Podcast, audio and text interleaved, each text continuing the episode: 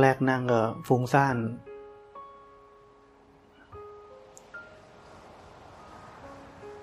ก็รู้คิดก็รู้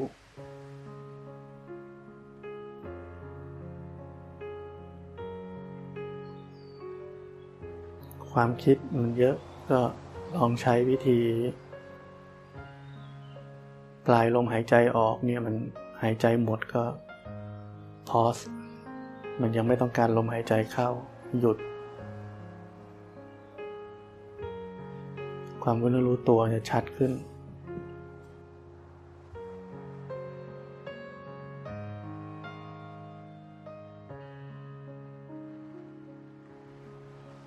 เราใช้ธรรมชาติ แห่งการหยุด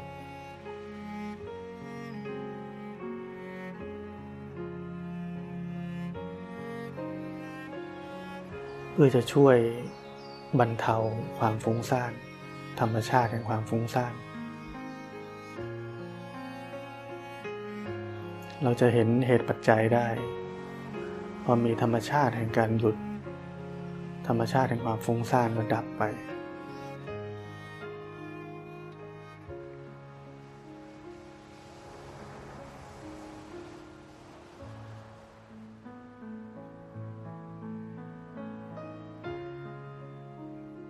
ธรรมชาติแห่งความรู้เนื้อรู้ตัว ก็เกิดขึ้น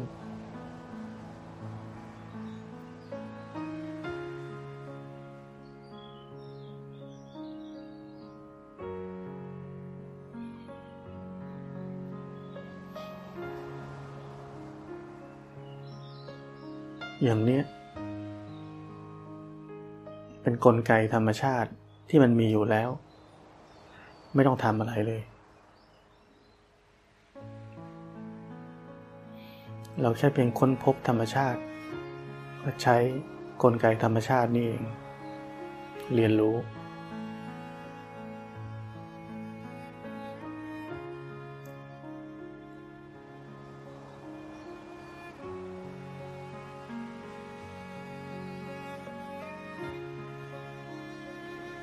การปฏิบัติธรรมมันก็มีแค่นี้ รู้จักกลไกตามธรรมชาติ ว่ามันเป็นไปตามเหตุปัจจัย มีเหตุอย่างนี้ผลก็เป็นอย่างนี้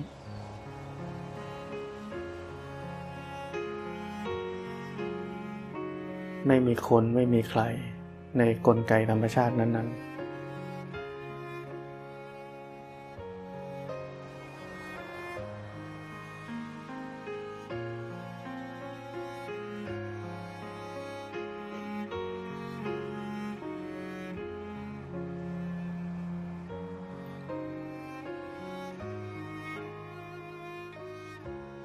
แค่เราใช้กลไกธรรมชาติ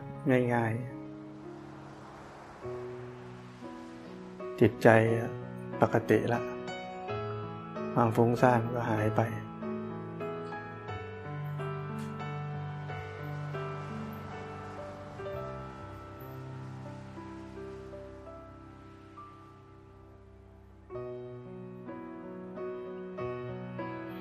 ไม่ได้ทำอะไรเลย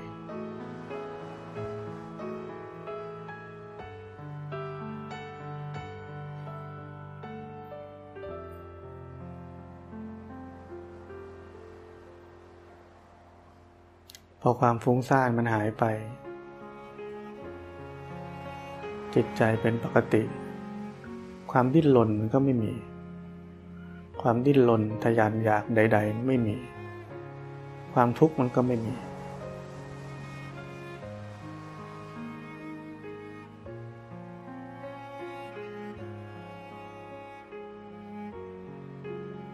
ก็เหลือแค่รู้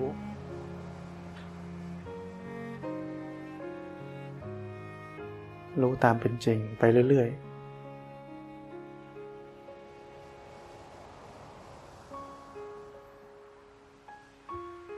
แต่พอจิตใจไม่ทุกข์ต้องระวัง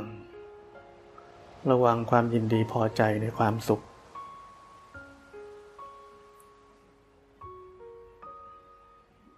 ต้องรู้ทัน ไม่เคลิบเคลิ้ม จม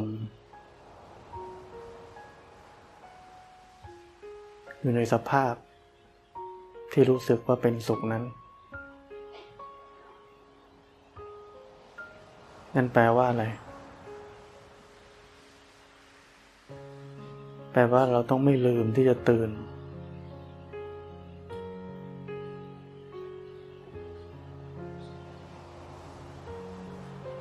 ปลุกความ ตื่นเนื้อตื่นตัว ถ้าเรารู้จักสภาพที่มันจม เราจะรู้จักสภาพตื่นเนื้อตื่นตัวได้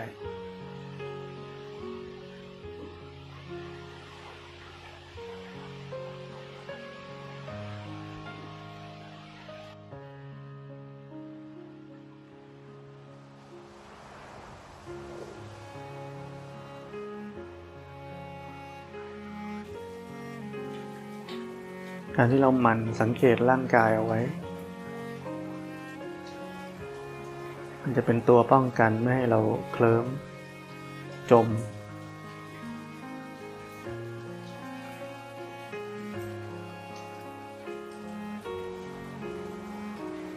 บางทีเราก็สังเกตลมหายใจ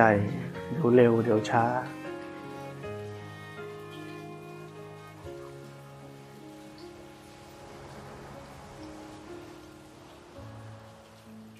งเกต อวัยวะ กล้ามเนื้อตรงไหน เกร็งตรงไหนตึงผ่อนคลาย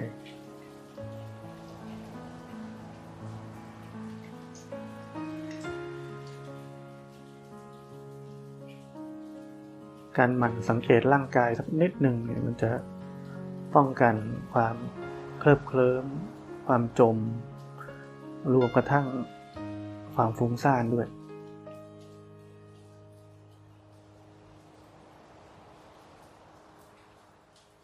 การสังเกตนะครับไม่ใช่เพ่ง แค่ให้ความสนใจมันหน่อย หน่อยหนึ่งแค่นั้น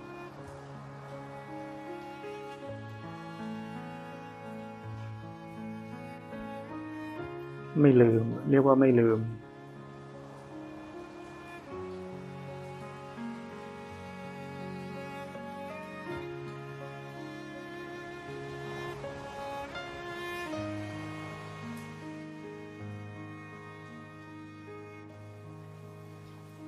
ตกหนักบางทีพาจิตใจเราสะเทือนก็รู้ทัน พาไปฟุ้งซ่านก็รู้ทัน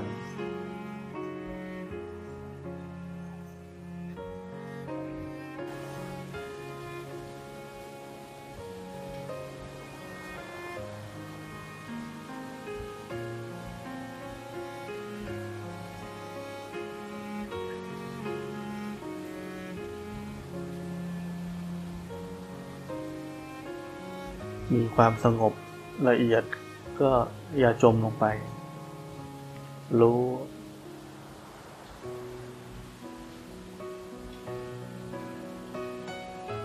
จมลงไปก็รู้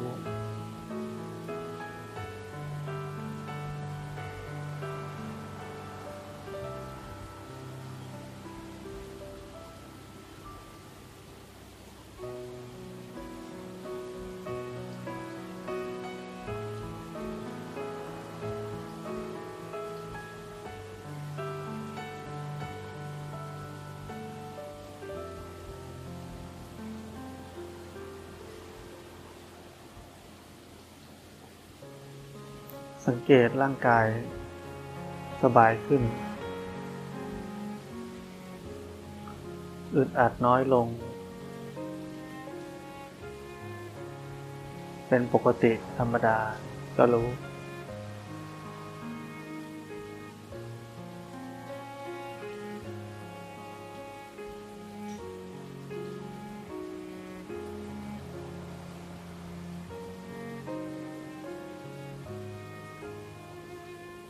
กว่า มันรู้จักตัวเอง รู้กายรู้จิตนี่เขาเรียกว่ามันรู้จักตัวเอง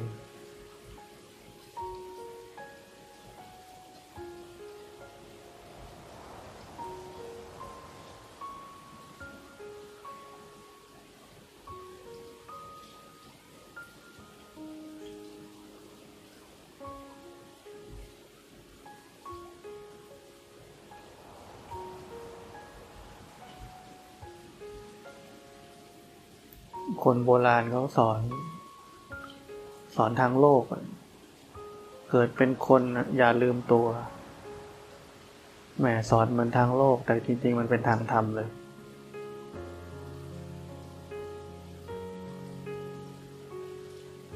เป็นคนอย่าลืมตัว เป็นวัวอย่าลืมตีน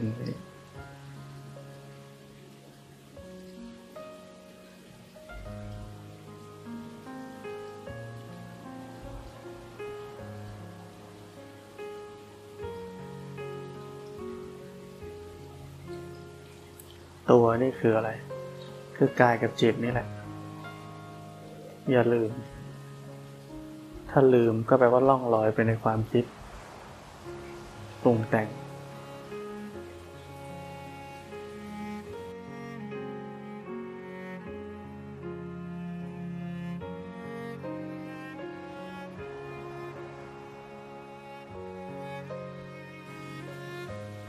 เมื่อไหร่ล่องลอยไปในความคิดปรุงแต่ง ความเป็นคนก็เกิด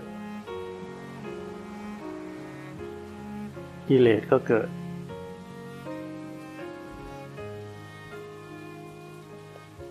เกิดทุกอย่างที่เรียกว่ามหรสพทางวิญญาณเกิดหมด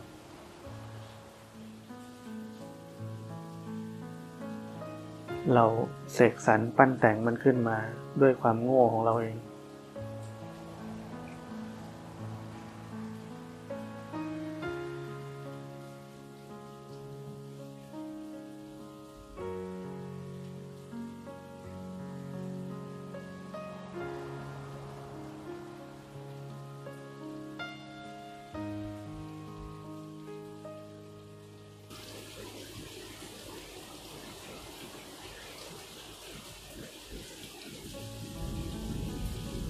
ความเบื่อหน่าย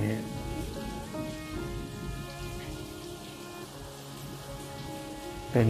กิเลส เป็นนิวรณ์เป็นสภาวะจรเข้ามา หลอกเรา ให้เรารู้สึกว่าพอแล้ว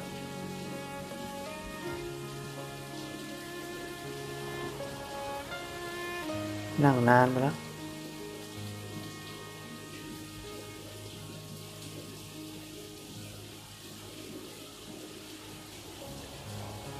จริง ๆ เราก็ไม่รู้ว่าถ้าเราเลิกนั่งแล้วเราจะไปทำอะไรต่อดี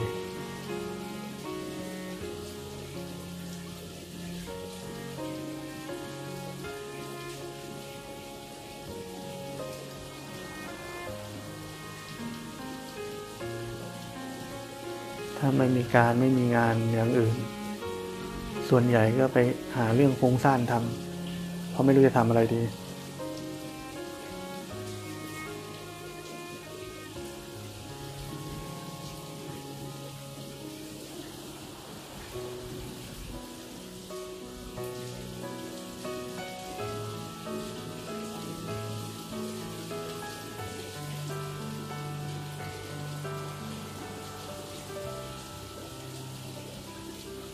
แต่กิเลสก็จะคอยหลอกเราอย่างนี้แหละ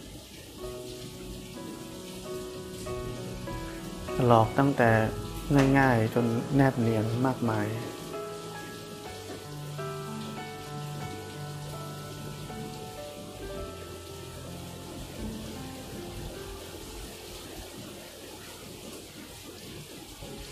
หลอกเราได้ถึงขนาดว่าต้องไปวัดเท่านั้นถึงจะปฏิบัติธรรมได้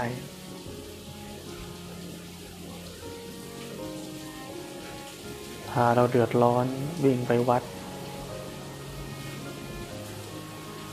รถก็ติด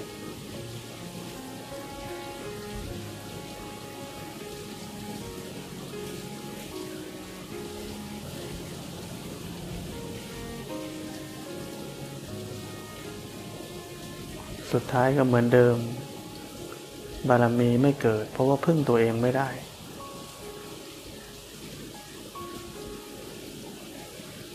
ไม่เคยเชื่อมั่นในตัวเองว่าตัวเองทำได้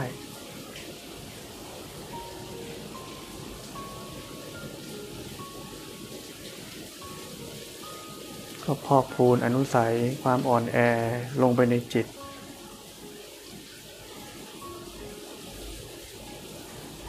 มันเลยไม่มีวันจะเข้มแข็งเลย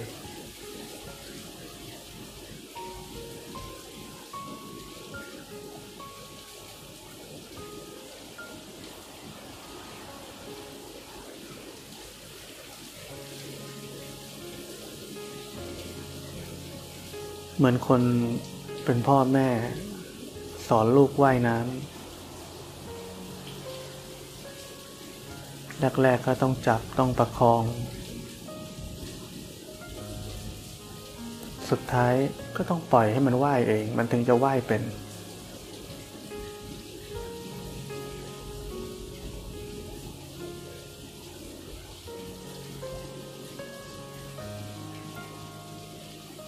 มันจะ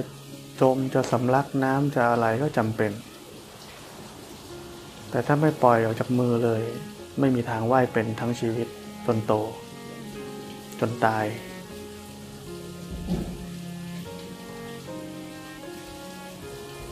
จับมันจนมันแก่นั่นแหละ มันก็ยังว่ายไม่เป็น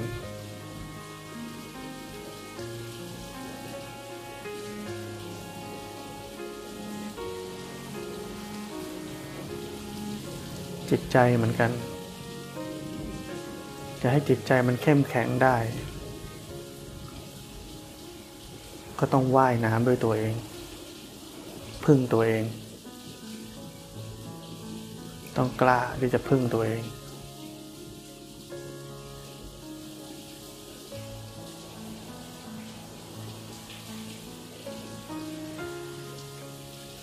ทางเดินของพระพุทธเจ้าเนี่ย ไม่ใช่ทางเดินของคนอ่อนแอ ไม่ใช่ทางเดินของคนใจสอบ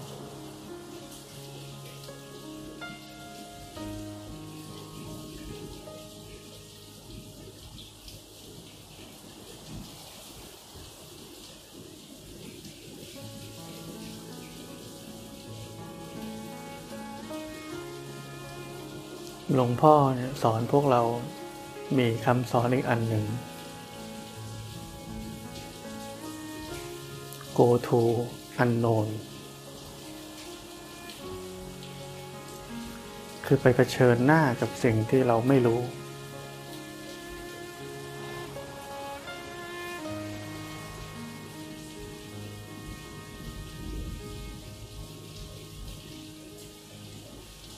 แต่พวกเราส่วนใหญ่กลัว ไม่ไป ชอบอยู่ใน safety zone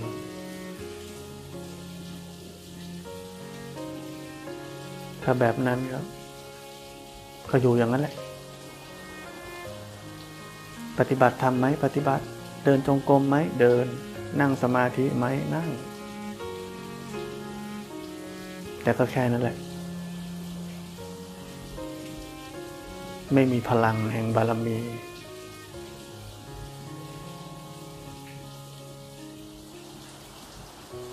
ไม่มีภละปัจจัยที่เรียกว่าบารมี ที่จะถีบเราให้ข้ามฝั่งได้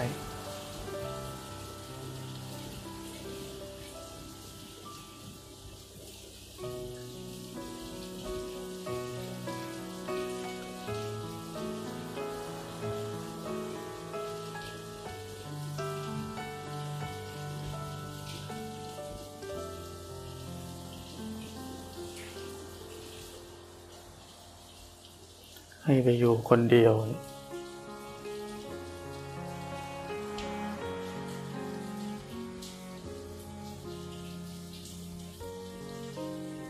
อยู่สบายๆแต่อยู่คนเดียว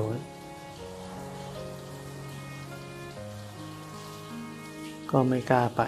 ไมีกลัว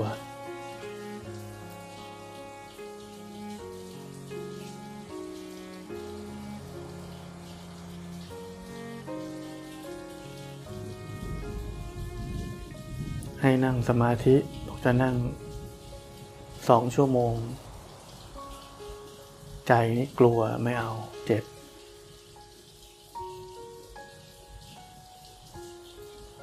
ไม่เคยรู้จักคำว่า beyond go to unknown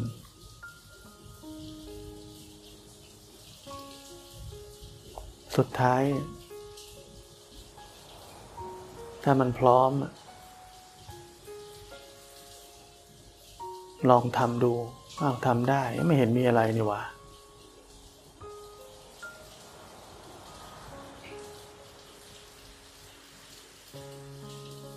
จิตใจก็จะเข้มแข็งขึ้นทันที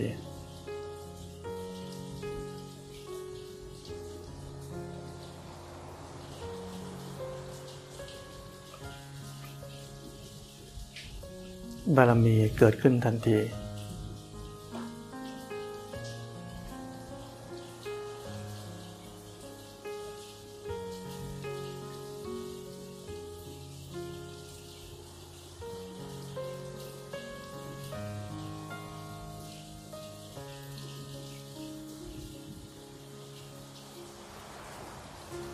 เงื่อนไขของชีวิตน้อยลงทันที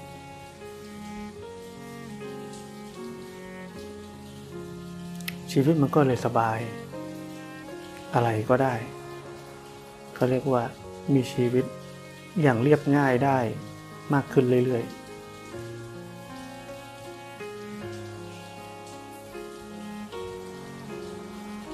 นักปฏิบัติธรรม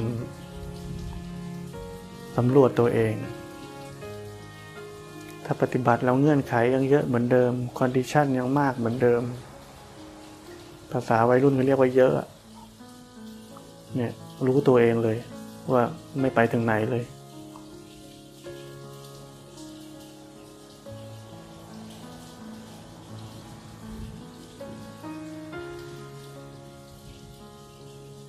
เพราะมันรักตัวเองมาก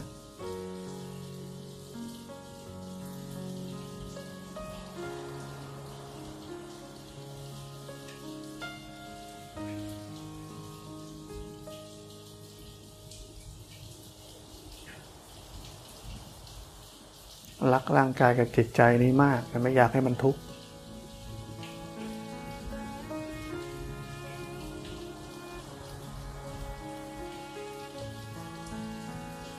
เนี่ยกิเลสมันหลอกเราขนาดนี้แนบเนียนเ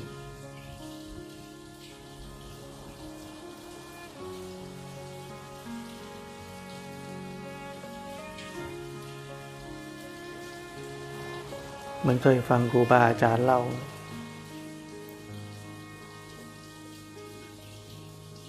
เป็นพระอนาคามีเนี่ย โอ้ย มารนี่มาหลอก พอแล้ว เป็นพระอนาคามีก็มีสุขมาก กามก็ไม่มีปฏิฆะก็ไม่มีหมดแล้วจะสุขกว่านี้จะเอาไปทำไม พอแล้ว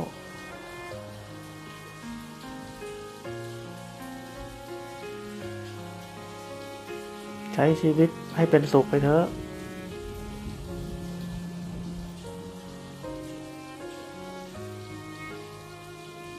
อีกชาติเดียวก็จบแล้วไม่ต้องรีบ เนี่ยมันหลอกเราขนาดนี้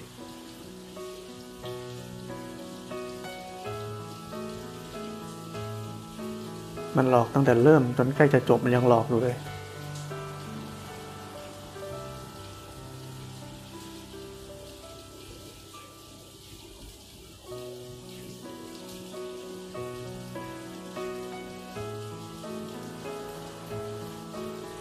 ราะนั้นหลักก็คืออะไร ฝึกตั้งแต่วันนี้ ไม่ทำตามกิเลส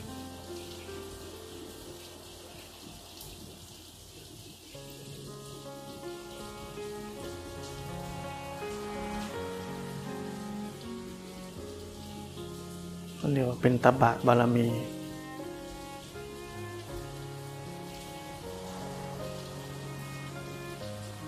ที่จะ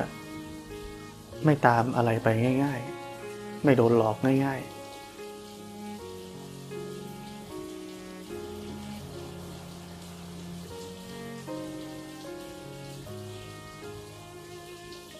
เพราะฉะนั้นนักปฏิบัติเราเนี่ยถ้าอะไรที่มันเป็นกิเลส มาปุ๊บ เราไปปั๊บเลยเนี่ย รู้ตัวเลยว่า ปฏิบัติไม่ได้เรื่องเลย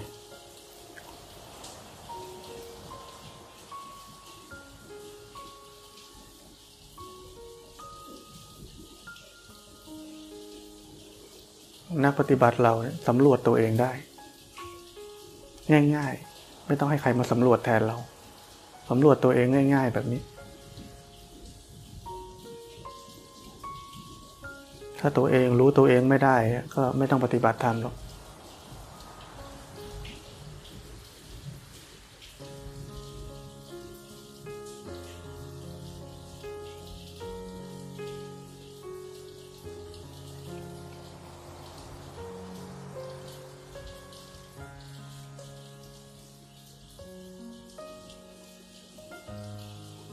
ผมเคยพูดไว้ว่า นักปฏิบัติธรรมจำนวนมาก โลกก็ทิ้งไม่ได้ก็หมายความว่าทิ้งกิเลสไม่ได้ ธรรมะก็จะเอา มันก็เหมือนเราเหยียบเรือสองแคมทางออกทางออกจนวันหนึ่งขาต้องฉีกแล้วก็ไม่ได้อะไรเลย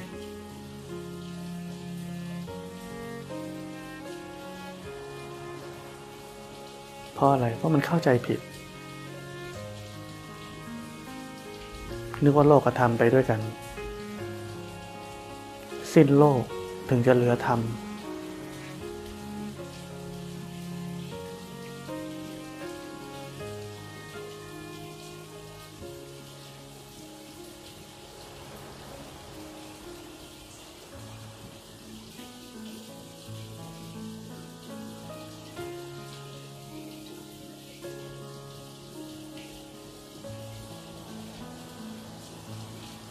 าไม่สิ้นโลก ไม่รู้จักกิเลส ไม่รู้จักหน้าคาตาของกิเลส เราจะเจอคนแบบนี้เป็นแบบไหน ยิ่งภาวนา ยิ่งปฏิบัติธรรม ตัวกูนี่มันยิ่งใหญ่ขึ้นเรื่อยๆ กูเก่ง กูทำได้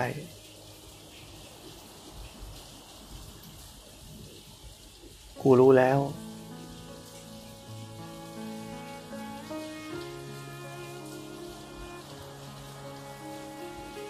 เนี่ยเพราะความเข้าใจผิดแบบนี้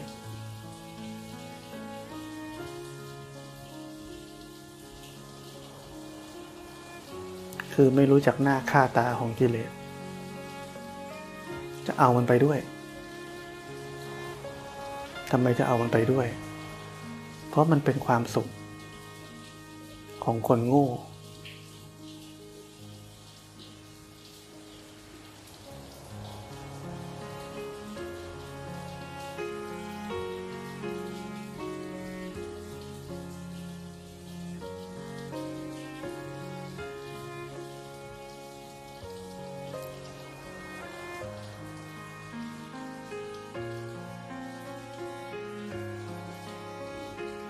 คนฉลาดนี่เขา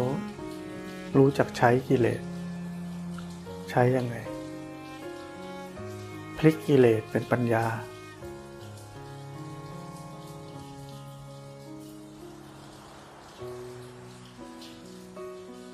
กิเลสมาก็รู้ว่ามันบีบคั้นมันทุกข์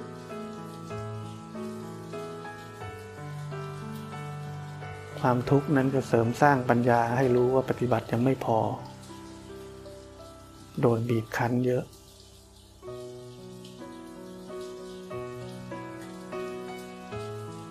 ก็ไม่ตามมันไป รีบเร่งหาเวลา ที่จะได้ มีเวลาเจริญในทางธรรมมากขึ้น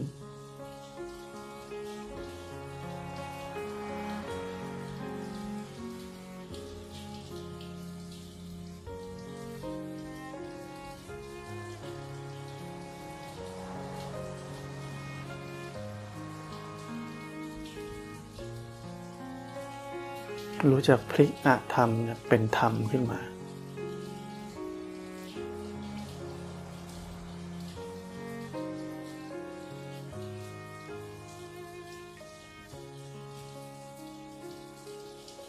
เมื่ออาธรรม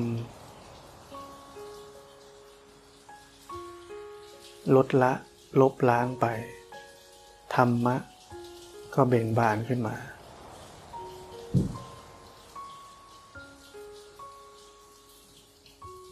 มันเป็นเรื่องของเหตุปัจจัยทั้งนั้น รู้จักเจริญให้มันถูก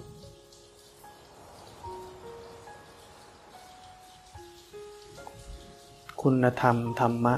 ทั้งหลายไม่ใช่ไปทำมันขึ้นมาได้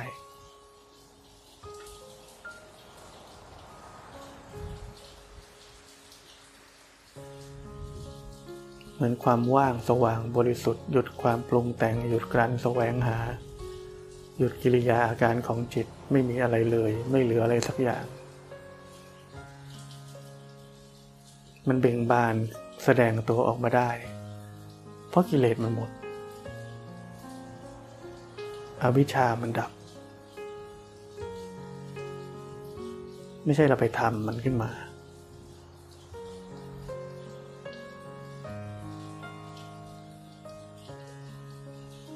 กิเลสจะหมด อวิชชาจะดับได้ยังไงจเจริญสติปัฏฐานสี่เข้าไป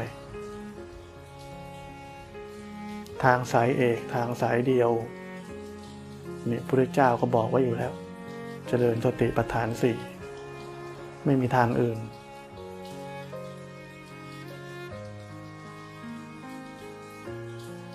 เจริญเข้าไป จนจิตใจนี่มันรู้แจ้งอริยสัจสี่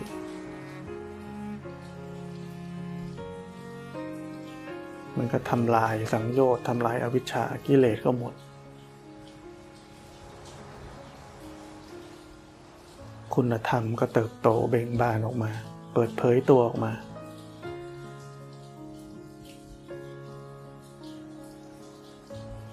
เพราะนั้นปฏิบัติให้มันถูก รู้เจริญอะไร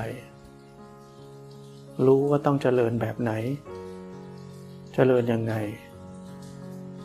ไม่ใช่ไปหาทางมั่วๆซัวๆทำจะไปทำผลลัพธ์นี้จะไปทำให้มันว่าง สว่างบริสุทธิ์ จะไปทำให้มันไม่ปรุงแต่งนี้ไม่ให้ค่าไม่ตัดสิน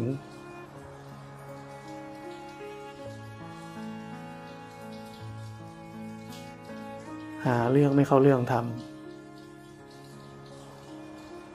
ถ้าได้ก็ได้นิพพานเทียมนั่นแหละ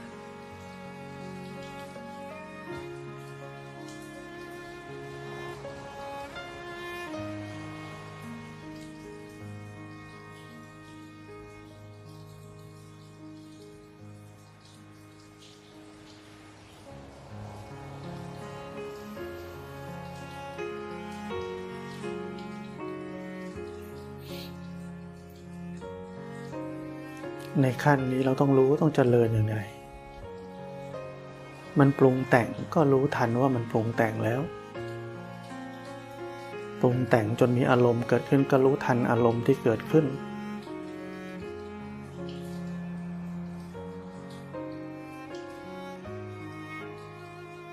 เห็นมันในมุมของวิปัสสนาของไตรลักษณ์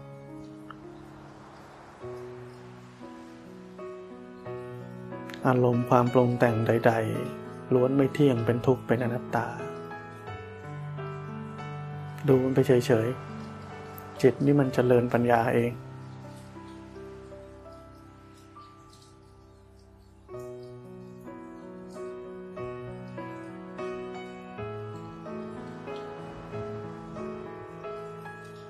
เรามีหน้าที่แค่รู้แค่ดู จิตก็มีหน้าที่เจริญปัญญาของมันเอง ต่างคนต่างทำหน้าที่ ไม่ต้องยุ่งไม่ต้องแทรกแซง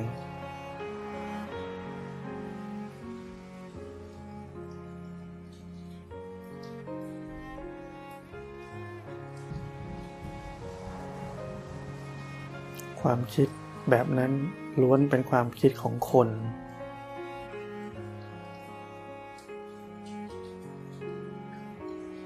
อัตตามันเกิดขึ้นแทรกทันที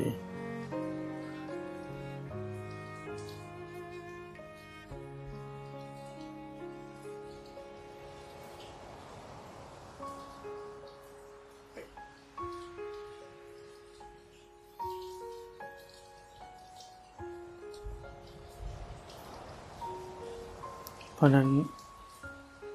เราทุกคน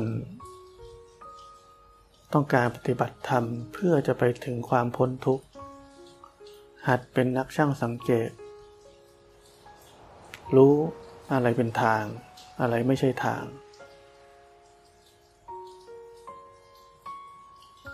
ไม่ใช่ใช้แต่ความเชื่อ นั่นก็เรียกว่าโง่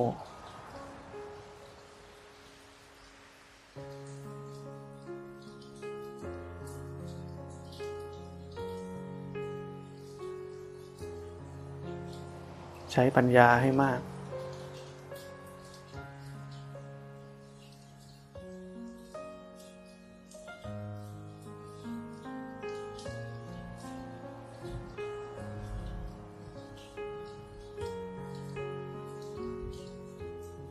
ครูบาอาจารย์เคยพูด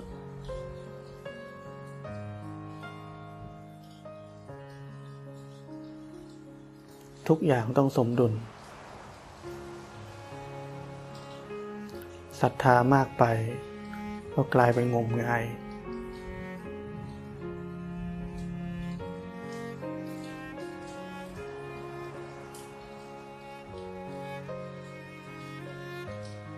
เพราะนั้นจะทำอะไรให้มันอยู่ตรงกลาง คุณธรรมทุกอย่างให้มันพอดีพอดี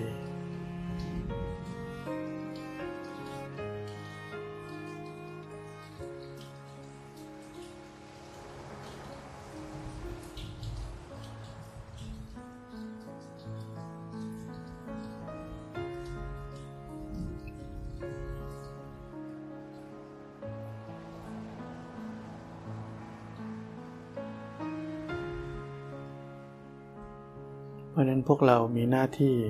รู้เนื้อรู้ตัวไว้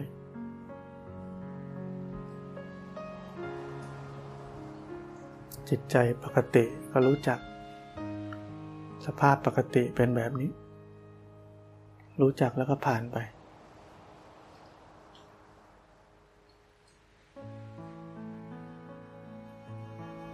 มีความคิดก็รู้ทัน ไม่ตามก็ไปปรุงแต่งกับมัน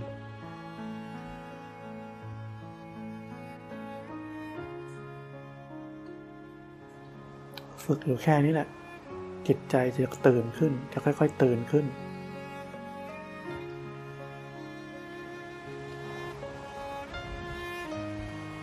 จะเข้าถึงสภาพตื่นรู้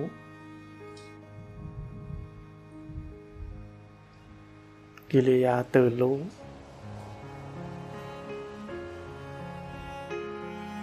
เมื่อตื่นขึ้นมาแล้วก็จะเห็นจิตใจและร่างกายมันทำงานของมันเอง เรียกภาษา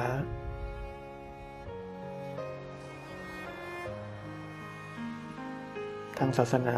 พุทธเนี่ยเรียกว่าเจริญวิปัสสนา เรียกง่ายๆ ก็คือเห็นกายกับจิตนี้มันทำงาน ดูมันทำงานเป็นยังไง เห็นมันเฉยๆ ดูมันเฉยๆ ไปเรื่อยๆ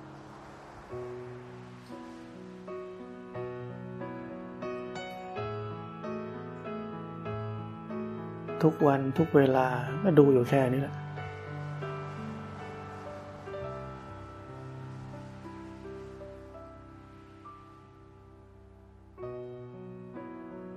ดูไปเรื่อยได้อะไร ได้ความจริง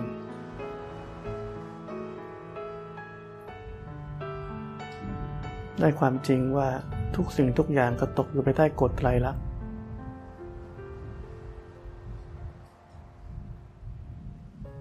มื่อเห็นตามความเป็นจริงจึงเบื่อหน่าย นิพิทายานก็เกิดขึ้น เบื่อหน่ายจึงคลายกำหนัด คลายกำหนัดก็เกิดความเป็นกลางขึ้น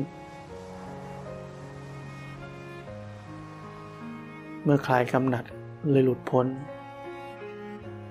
เมื่อมันเป็นกลาง จิตใจนี่ก็เรียกว่าพร้อม พร้อมจะหลุดพ้น เมื่อมันหลุดพ้นก็รู้ว่าหลุดพ้นแล้ว จิตมันปฏิวัติตัวเอง หลุดพ้นด้วยตัวเอง เราก็มีแค่หน้าที่รู้ว่ามันหลุดพ้นแล้วเพราะนั้นตั้งแต่ต้นจนจบ ก็มีแค่รู้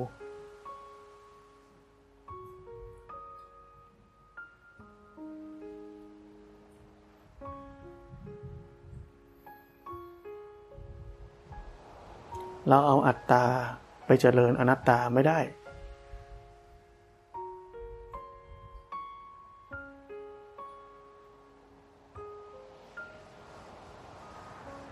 เราใช้ตัวตนไปถึงความไม่มีตัวตนไม่ได้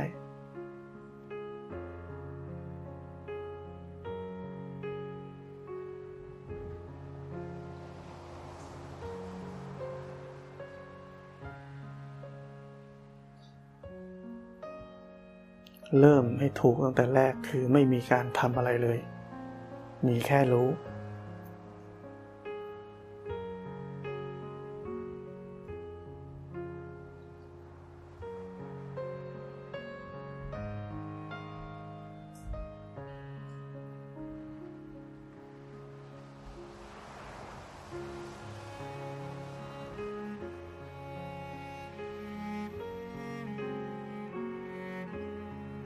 ที่เคยพูดไปหลายครั้ง การจะช่วยจิตทำจิตพาจิตไปไหนตอนไหน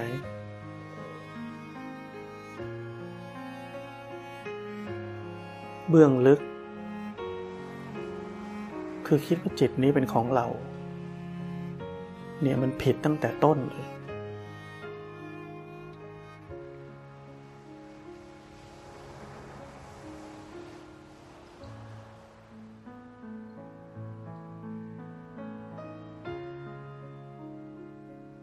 แต่มันไม่เห็นเบื้องลึกกัน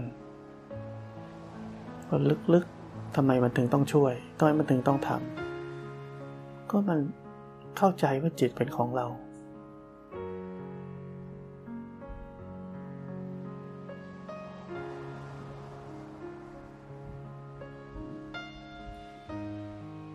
เราไม่รู้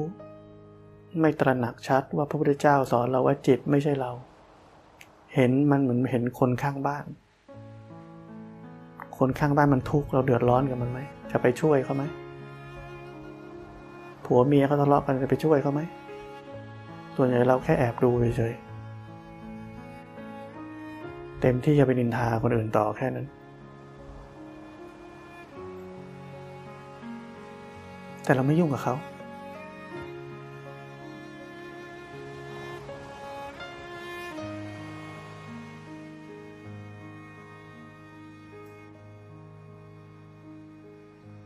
ราะฉะนั้น เรียนรู้เรื่องกายกับจิต เรียนรู้ให้มันเป็นคนข้างบ้าน คนที่เราไม่รู้จัก เป็นคนอื่น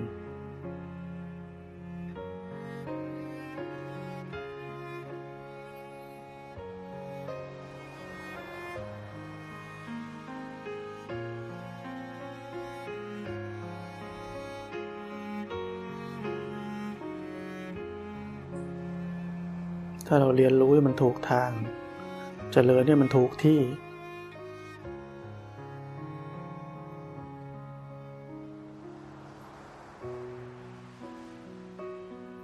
ดูให้มันถูกต้อง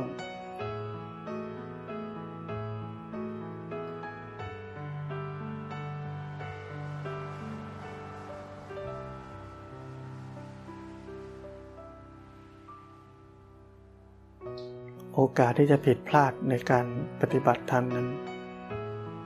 ก็ย่อมไม่มี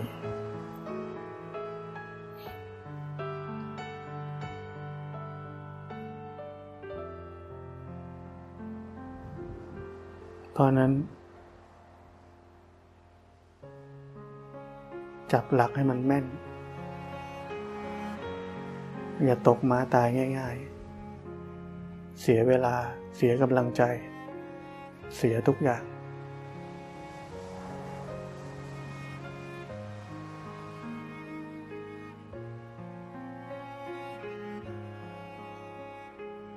แต่ก็เป็นเรื่องห้ามไม่ได้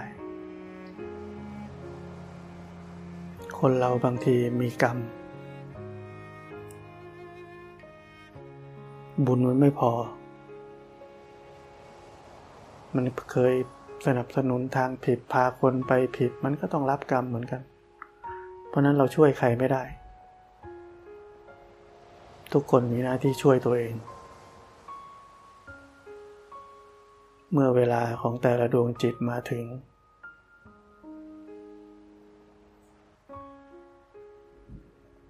มันก็ค่อยได้โอกาสที่จะรู้อะไรถูกอะไรไม่ถูกเอง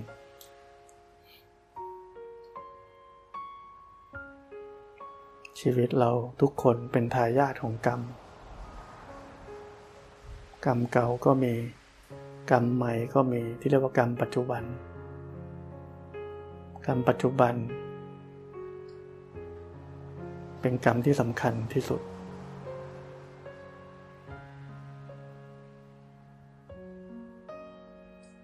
เพราะเป็นกรรมที่เราเลือกเองได้ ถ้าเรามีบุญมีปัญญา มีสัมมาทิฏฐิพอ เราจะไม่เลือกผิดอีก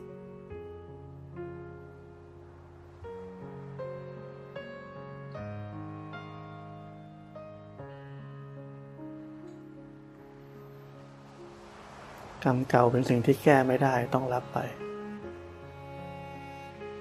เพราะฉะนั้นกรรมใหม่ทำให้ดี